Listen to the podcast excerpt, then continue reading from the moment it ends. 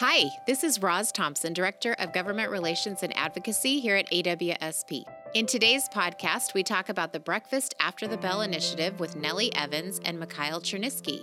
Nellie is the Food Security Program Coordinator at United Way of King County. Mikhail is a program specialist in child nutrition services at OSPI. Learn more about how your school can implement Breakfast After the Bell at washingtonbreakfast.org. Enjoy the podcast.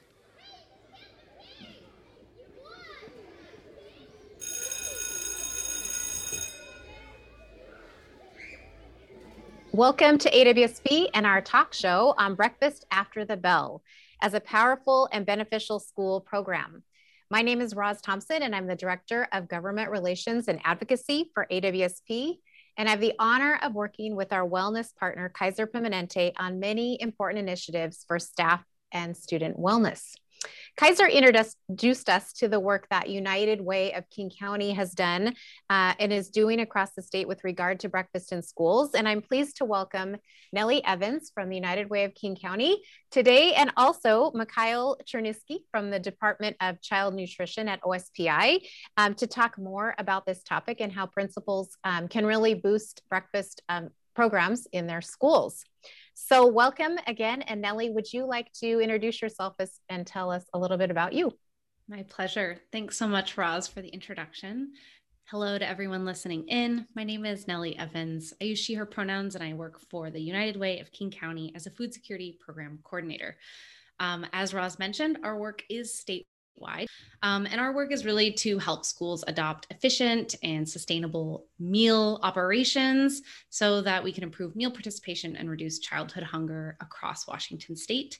I joined the United Way of King County team last winter. And prior to that, I was doing this work across Northern Virginia, working with around 30 school districts, primarily um, secondary schools, to implement breakfast after the bell, which you will hear so much about in just a few minutes.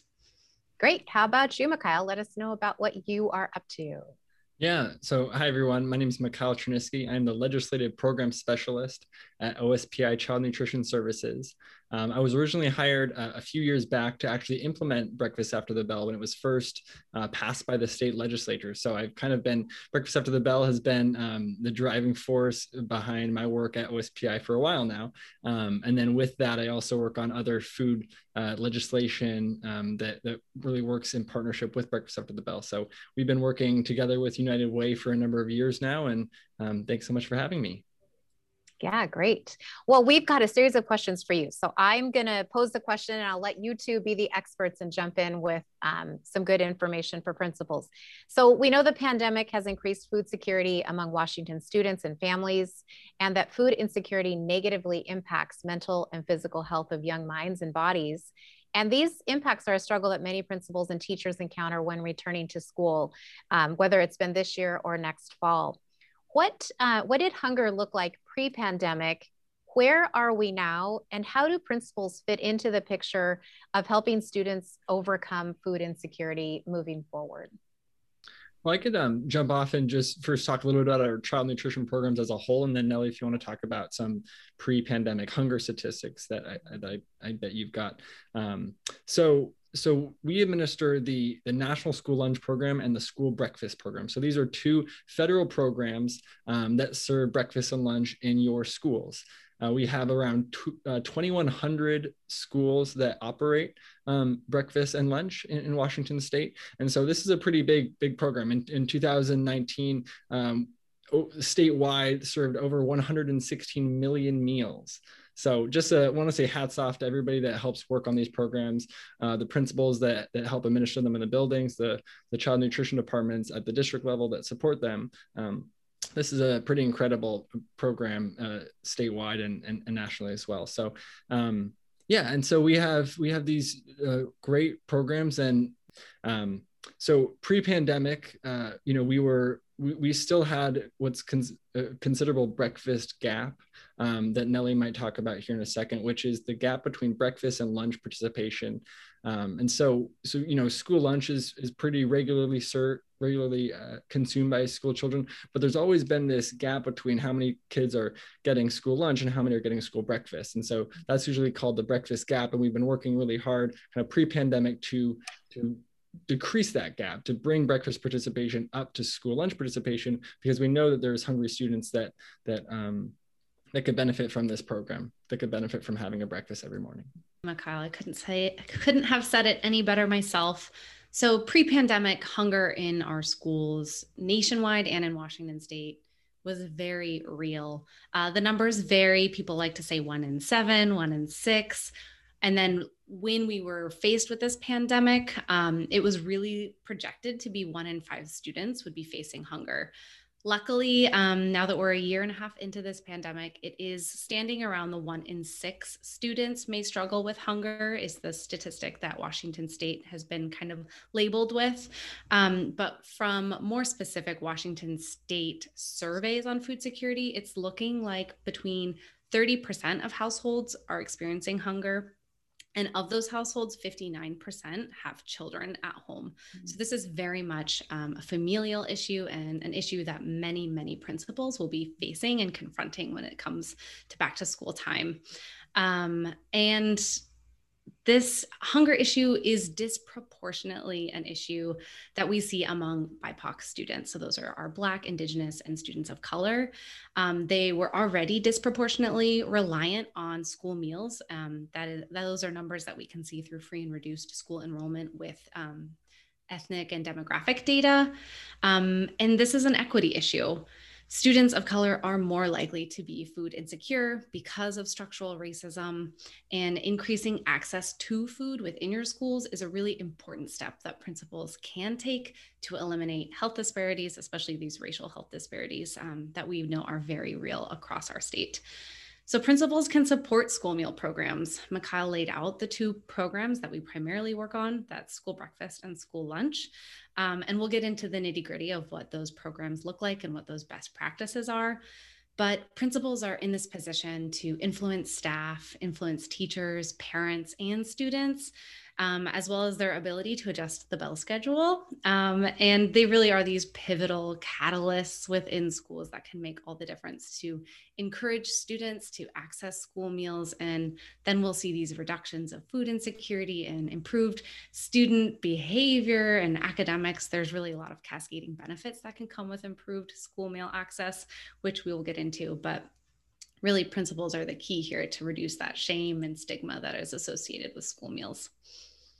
Did we answer all of your questions, Roz? Well, so far. So what I've, I've not yet heard the term breakfast gap, and I'm interested in, in just having that as part of my vocabulary now and realizing that I, I get now what that breakfast gap is. And so this importance of starting the day off right, um, and the importance of uh, addressing hunger because we know that that you know the cascading effects like you're talking about are are there's so many benefits to addressing that at the beginning of the day I, I would love to hear more about how how can principals really make that a big the big impact on on addressing student hunger and what are some of you know what are our greatest opportunities there um, to, to do this in our schools? Well, I think uh, Mikhail and I can both agree that school breakfast is our biggest opportunity.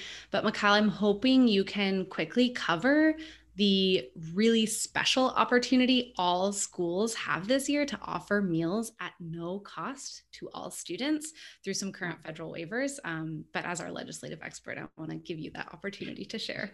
Appreciate it. Yeah. So um, we are in a very unique time where we have this opportunity from the, the federal government, the USDA, um, where next school year, in the 21 22 school year, every school in Washington state can serve meals at no cost to all students. So that means that every student every day can get a breakfast and a lunch uh, free of charge, regardless of the family's income, regardless of if they filled out a free and reduced price application, regardless of if they, you know, go to a certain school. Um, every student that that is accessing meals can get them at at at no cost. And so to put that in a little bit of perspective, um, we have around 400 schools statewide that currently, through either the CEP program or a program called Provision 2, uh, operate meals at no cost. So right right now we're at 400, and so again with 2,100 schools um, in Washington State that that are on the National School Lunch Program and the School Breakfast Program, um, I mean it just the the opportunity is is huge. Um, and so again, this is a, a special uh, kind of COVID related um, waiver that the USDA granted to all states nationwide. And so we're excited to help Washington schools uh, take advantage of this and, and serve meals at no cost in this upcoming school year.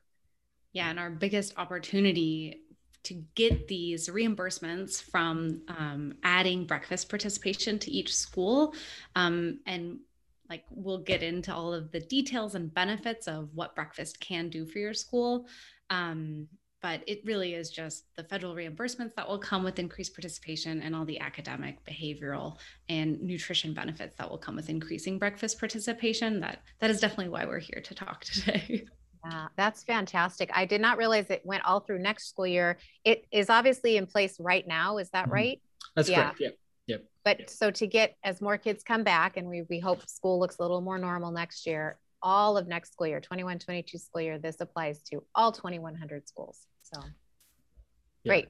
Well, yeah. we need to know. We need to know what this program looks like. But go ahead and finish first. oh, I was just going to say, um, it, it is. Um, it's an option. So one one thing. Yeah. Good to share is that you know if you know check in with your school district and make sure that you are planning on doing this and and so it's not automatic. Um, schools need okay. districts need to ap- apply and okay. not really apply, but need to let us know that they're planning on. Yeah. Good deal. Yeah. Well, what so if a school says, "Gosh, this sounds great. I, I need to do this. It won't cost me money, but I need to sign up. How, what does that look like? I mean, what does a breakfast after the bell program look like? That nitty gritty that you're talking about, Nellie. Um, and what role can principals and teachers and people in the building play in that? Yeah, so breakfast after the bell is not a new program. Um, Mikhail will definitely be the expert here in breaking down what the school breakfast program exactly is. But breakfast after the bell is just changing the time and location where and when you serve breakfast. Um, and there's three primary models that have been tried all across the country. These are really national best practices um, that we have seen so much success improving participation by just bringing breakfast into the school day and building it into your bell schedule. So there are three primary models, and that includes breakfast in the classroom, a second chance model, and then a grab and go model. Um, and we can get into the nitty gritty there, but Mikhail, I don't know if you want to quickly address give some background as far as the school breakfast program proper and how those reimbursements work and why these programs don't cost money for school principals. Sure. Yeah, of course. So, um, like I said, this is the the National School Breakfast Program, and so how it works, the the kind of behind the scenes money wise, is that it's a per meal reimbursement program. So at your school, you if if on you know Monday you serve a hundred breakfasts, well then at the end of the month when when your district applies for reimbursement through OSPI, um, they would put down you know 100 meals, and then depending on um, the eligibility status of the students that receive that meal. Uh, they would get a certain amount of reimbursement for those for those meals. So um, as Nellie was saying, it, it's not like it costs uh, the school money because the more meals you serve, the more reimbursement comes into the program, um, and then you can use economy of scale, and you can you know you have more money to invest in the school breakfast program. So um, it's a per meal reimbursement program, and so when we see these big participation increases from breakfast after the bell, that is every every extra meal that you weren't getting before is, is new revenue into the program, um, which is really exciting. And we see can help, you know, invest in new kitchen equipment and new um, tables and, and, new innovative ways to serve serve breakfast.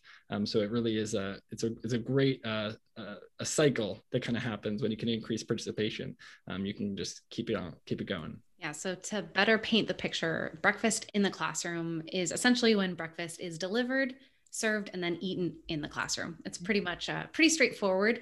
The logistics behind it are definitely a place where principals can get into the decision making process as far as who is delivering meals where are these coolers stored um, are students involved in the delivery? In pre-covid days this was really an amazing opportunity to engage student leaders classroom leaders.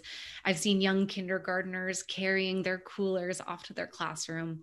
Um, and breakfast in the classroom also facilitates this amazing community building opportunity that even throughout covid we've heard anecdotally from teachers and principals that like wow this this community time with children is is normalizing to some mm-hmm. extent during all of this pandemic chaos so that's breakfast in the classroom um, grab and go is a very common model that requires slightly less equipment. So this is when easy to eat, um, unitized, so that means in one small package, meals um, are available at a variety of convenient kiosks, whether that's at the bus drop off zone. You can open up the cafeteria to serve meals out of there, but it's very much this grab and go from multiple kiosks fashion. So then students bring their meal back into the classroom and then are eating in the classroom as well. Mm. Second Chance looks very similar to Grab and Go. The only difference is that it is offered at a second opportunity during the day, typically after your first or second period. Um, very common in middle and high schools when teenagers primarily are maybe not quite hungry yet, very early in the morning, um, or choosing to socialize during that first breakfast time that second chance opportunity is a great time to recoup some of the lost participation earlier in the day. So, those are the three models. Um, participation rates are really, really high for breakfast in the classroom. When you serve it in the classroom, it's very much an opt out option. So, most students are opted in, and then they're having to decide that they don't want to eat breakfast. And so, by making it an opt out system, you see about 88% breakfast participation, which is really, really high. Kind of the gold standard we want schools mm-hmm. to achieve is around 70%. So an 88% participation is, is stellar. For grab and go, we typically see around 60%. And for second chance, um, pretty close, it's around 58%. So pretty close between those two models. Um, and all of this compares to about a 50% participation rate when breakfast is served before the school day whether that's during the caf in the cafeteria or some other area, um, we see pretty average participation during that time. So again, as a reminder, when you have that lower participation, not only are students likely going to be more hungry going into their learning in the morning, um, but you're also missing out on a lot, a lot of federal reimbursement, which is money that comes back into your school. Yeah, and I'll, I'll say um, I, I, mentioned when I was talking about the reimbursement that it depends on on which student is receiving that meal. So usually that's how it works. You know, you have some students that are eligible for free meals, some that are eligible for reduced price meals, and then some that are are you know are paid students that are not eligible for one of those two. So um, it, it really depends. You know, in usual non non pandemic times, um, it depends on which student is getting that meal. So uh, if a, a, paid student is getting a meal and a, and a free student, then the reimbursement is different um, based on those things. But as I mentioned, with this seamless summer option waiver, the SSO waiver from USDA, uh, all students can be free. So all students can be free, and the USDA increased the reimbursement level to an even higher level than than what would normally be. So um, so this is just kind of a perfect time for for trying out like breakfast in the classroom. If you're one of the concerns is we're to have to figure out exactly which student is getting that meal. Um, this allows some some um, flexibilities in, in the meal counting and we'll, we'll probably get into that but i uh, just wanted to plug that this is a very unique opportunity where the reimbursement rates have never been never been higher for school breakfast. So yeah and so what i'm understanding is um, it seems like a a lovely way to start the day with kids that you've seen proven evidence that when you have this universal breakfast and kids are you know all starting the day eating together in, in a classroom grab and go whatever style it is uh, great way to start the day it's a separate pot of money for that nutrition budget separate mm-hmm. from the school school right. budget itself the district budget itself so this is a great opportunity next year then to to start something that would could could add additional revenue into the school nutrition program in a district. So perfect. There would be some great opportunity next school year. Absolutely. Yeah. And I would be remiss not to mention, and we've kind of alluded to it a few times, but all of the benefits that research has showed that can come out, um, especially on the student end when they start the day off right with breakfast in their bellies students who eat good breakfast perform better in school. And that should not be a surprise to any principal or educator out there. Um, but research shows that students have higher attendance levels. So if you are a principal facing chronic absenteeism in your school, um, there is research to back that up that will actually reduce chronic absenteeism by making it a part of the school day. We also see that students have fewer behavioral issues. We've alluded to the mental health benefits because we know food insecurity uh, relates heavily to negative mental health and physical health. Um, and surprising to maybe not school nutrition professionals, but surprising to the general public is that school meals are some of the healthiest meals that are Amer- that Americans are eating. And I don't know if a lot of principals are familiar that the school nutrition program always has a registered dietitian on staff writing those menus and that these meals that are served are held up to the USDA nutrition guidelines. Every single ounce is accounted for. Um, it just is, these are um, very nutritious meals, even though they may not always, uh, they get a bad reputation. But I think I just wanted to share that they are some of the most nutritious meals consumed in the country. Good deal. Okay, so a few more details maybe from your combined experience, tips and tricks in terms of model um, or scheduling or, or working with schools, nutrition staff, and thinking about equipment, like you mentioned, mm-hmm. the coolers coming to classrooms. I'm thinking of um, just the systems that principals might have to put in place. What are some of the best kind of tips and tricks that you might share around that? Yeah, I um, I, I can go. Yeah, I, I think one of the the biggest things um, that we've seen so much success with is just seeing the program firsthand. So if you're if you're thinking, okay, um, you know, I've got an elementary school, my mornings are kind of chaotic. It's a hassle trying to wrangle kids from from the playground. Um, you know, it's like you give them a choice. You want to go sit in the cafeteria and eat breakfast, or do you want to go play with your friends? Well, you know, it's I don't think it's a surprise where we see participation drops. Um, so you're trying to figure that out, and you think breakfast in the classroom sounds like a great great idea. Um, I would recommend trying to see it. You know, if you could see it in person, I know before the pandemic that was much easier. Um, that's just a great way to kind of see it, how it actually happens. Um, maybe you could maybe you could tour it virtually, or if there's a video online to watch. Um, but I really think seeing is believing, especially with if you're kind of jumping in first and, and you're unfamiliar with what it looks like. But um, yeah, start start thinking about kind of what model you think works best for your school. Uh, work with your school with your school district. Sometimes districts like to roll out, you know, one model for all the schools or one model for elementary, one for high school, and for middle. Um, so kind of the sooner you can get um, into those conversations as planning begins, the better, so that you can be prepared for for if, if this is going to happen district wide or if you're going to be a pilot school or, or however that's going to work. Um, yeah, and then and then just be thinking about equipment. We'll have some um, some we got some federal funding for equipment grants this upcoming school year so actually uh, 3.2 million dollars in grants for equipment um, for this upcoming school year and then also some some grants for uh, summer programs so um, there are grants available through OSPI, uh, United Way, and, and other partners. Kaiser Permanente folks have grants available for uh, equipment. So um, yeah, I would say check it out, and then and then don't let don't let a barrier stand in your way. Um, if you run into a roadblock, oh, we can't get the equipment, um, please reach out. There's there's ways to make that happen. Or if you're if you run into some other issue that you think that you you know this is a unique issue. Um, I can almost guarantee you that another school has tried it probably two years ago, probably with the help of United Way, and, have, and has overcome it already, and they're happy to share their their tips and tricks. Yeah, that's a great point. I would love to emphasize that you don't have to do this alone and you are not in competition with anyone. This is messaging I use quite often with school nutrition folks is steal each other's ideas. It, you're not competing. Um, so it only increases and the quality of meals everywhere and participation everywhere if you use the best practices that already exist. Um, Mikhail touched on so many great decision points partnering with school nutrition is essential to decide on that model that works best for you. Um, as far as equipment, I've seen a lot of amazing repurposing of equipment happen. So while uh, the idea of purchasing and storing a lot of new equipment might be a little scary, um, anything with wheels can work for a grab and go model or transporting meals to classrooms. I've seen old laptop carts be transformed into to beautiful kiosks. As long as you can put those unitized meals on top, it works great. I've seen condiment carts be used, which which seems funny, but it works as well. Anything with wheels um, is is really a great idea.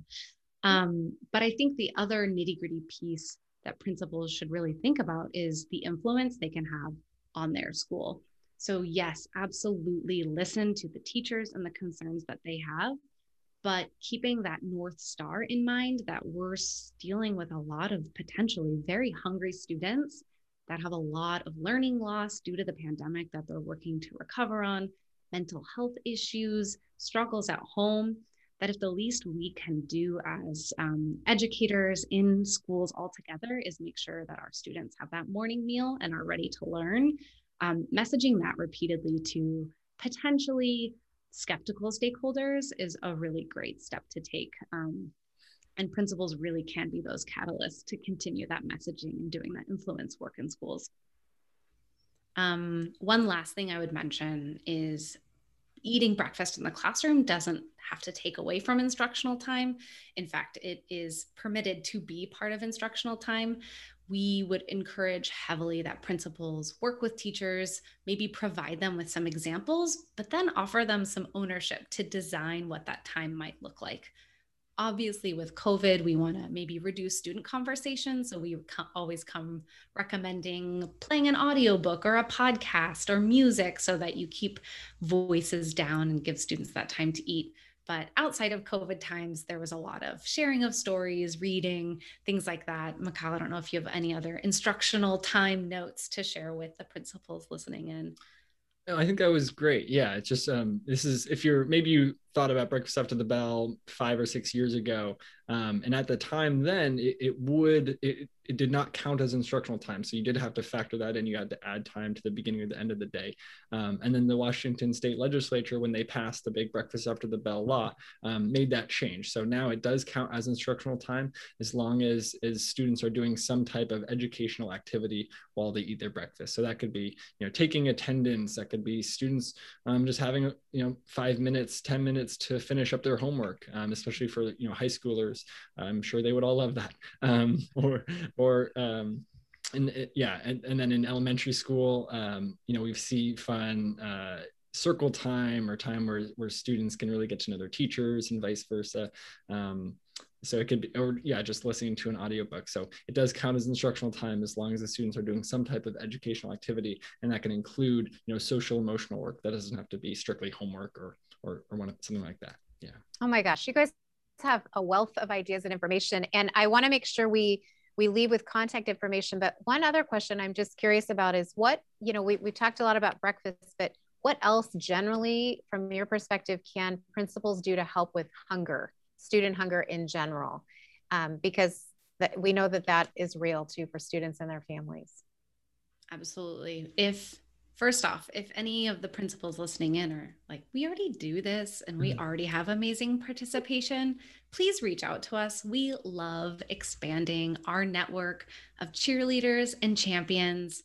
It is so great to have partners in the field that we can then refer other principals to. We like connecting those peer to peer conversations.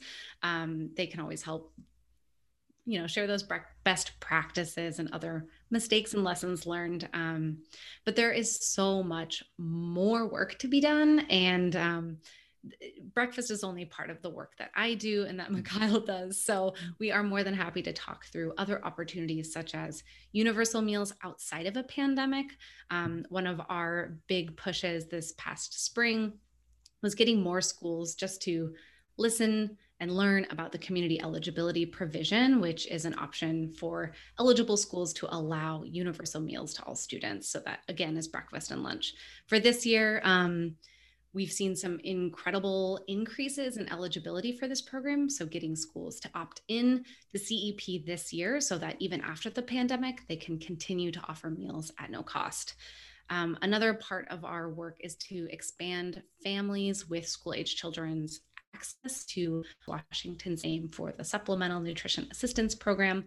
Um, and then also working on ways to potentially innovatively partner with other organizations on um, student and family access to fresh produce, whether that's through WIC or the SNAP Match program, partnering with healthcare organizations, um, really working hard to improve the purchasing power of families so that they can afford more nutritious meals at home, um, all while promoting school meals so that they then have more money to spend um, outside of their uh, normal budgets that they would spend on child school meals. Um, yeah, lots lots to think about, um, but we are all ears and always excited to engage with with principals really thinking about hunger in their schools. Fantastic. Well, who should principals contact right here at the end if they're like, oh my gosh, this is so inspiring. this I've got to be doing more of this, who should they contact? I think number one would be um, make sure you're working with your school with your district uh, nutrition director. So um, check in with with that department in your district and just say you know they might be having the same ideas and the same conversations so it's good to make sure that you're uh, linked up with them. And then um, nellie i think you've got some great contact information there. Um, you're always welcome to to shoot me an email if that would be helpful. Um, and it's, it's mikhail.cherniske at, at k12.wa.us. And I'm sure it'll be put up by the screen by the lovely folks here. Yes, we'll put it on the screen for sure. Yeah. Yeah. And United Way of King County, again, we work statewide on this work. We have an entire team ready to support principals, school nutrition directors, other school staff who might be listening in being like yes i work with hungry students all the time. What can i do as a school social worker?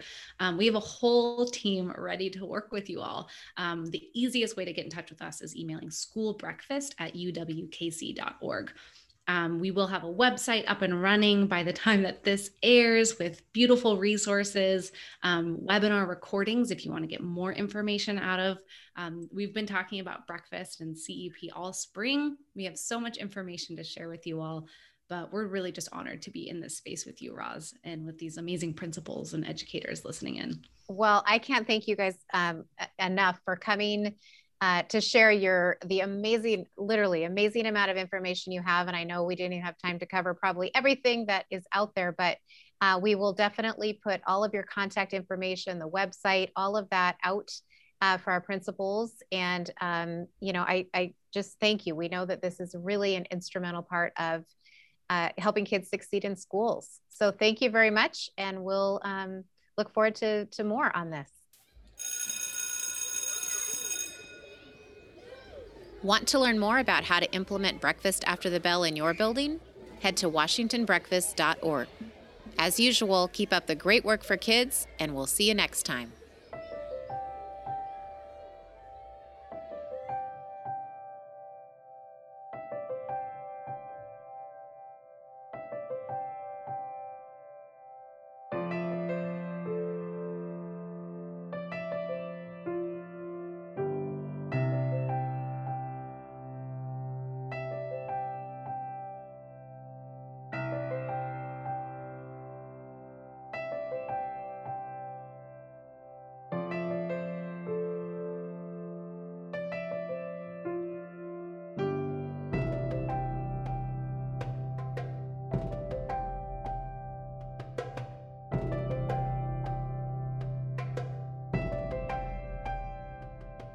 Thanks for listening. To catch all of our episodes, subscribe to the podcast wherever you listen to your podcasts.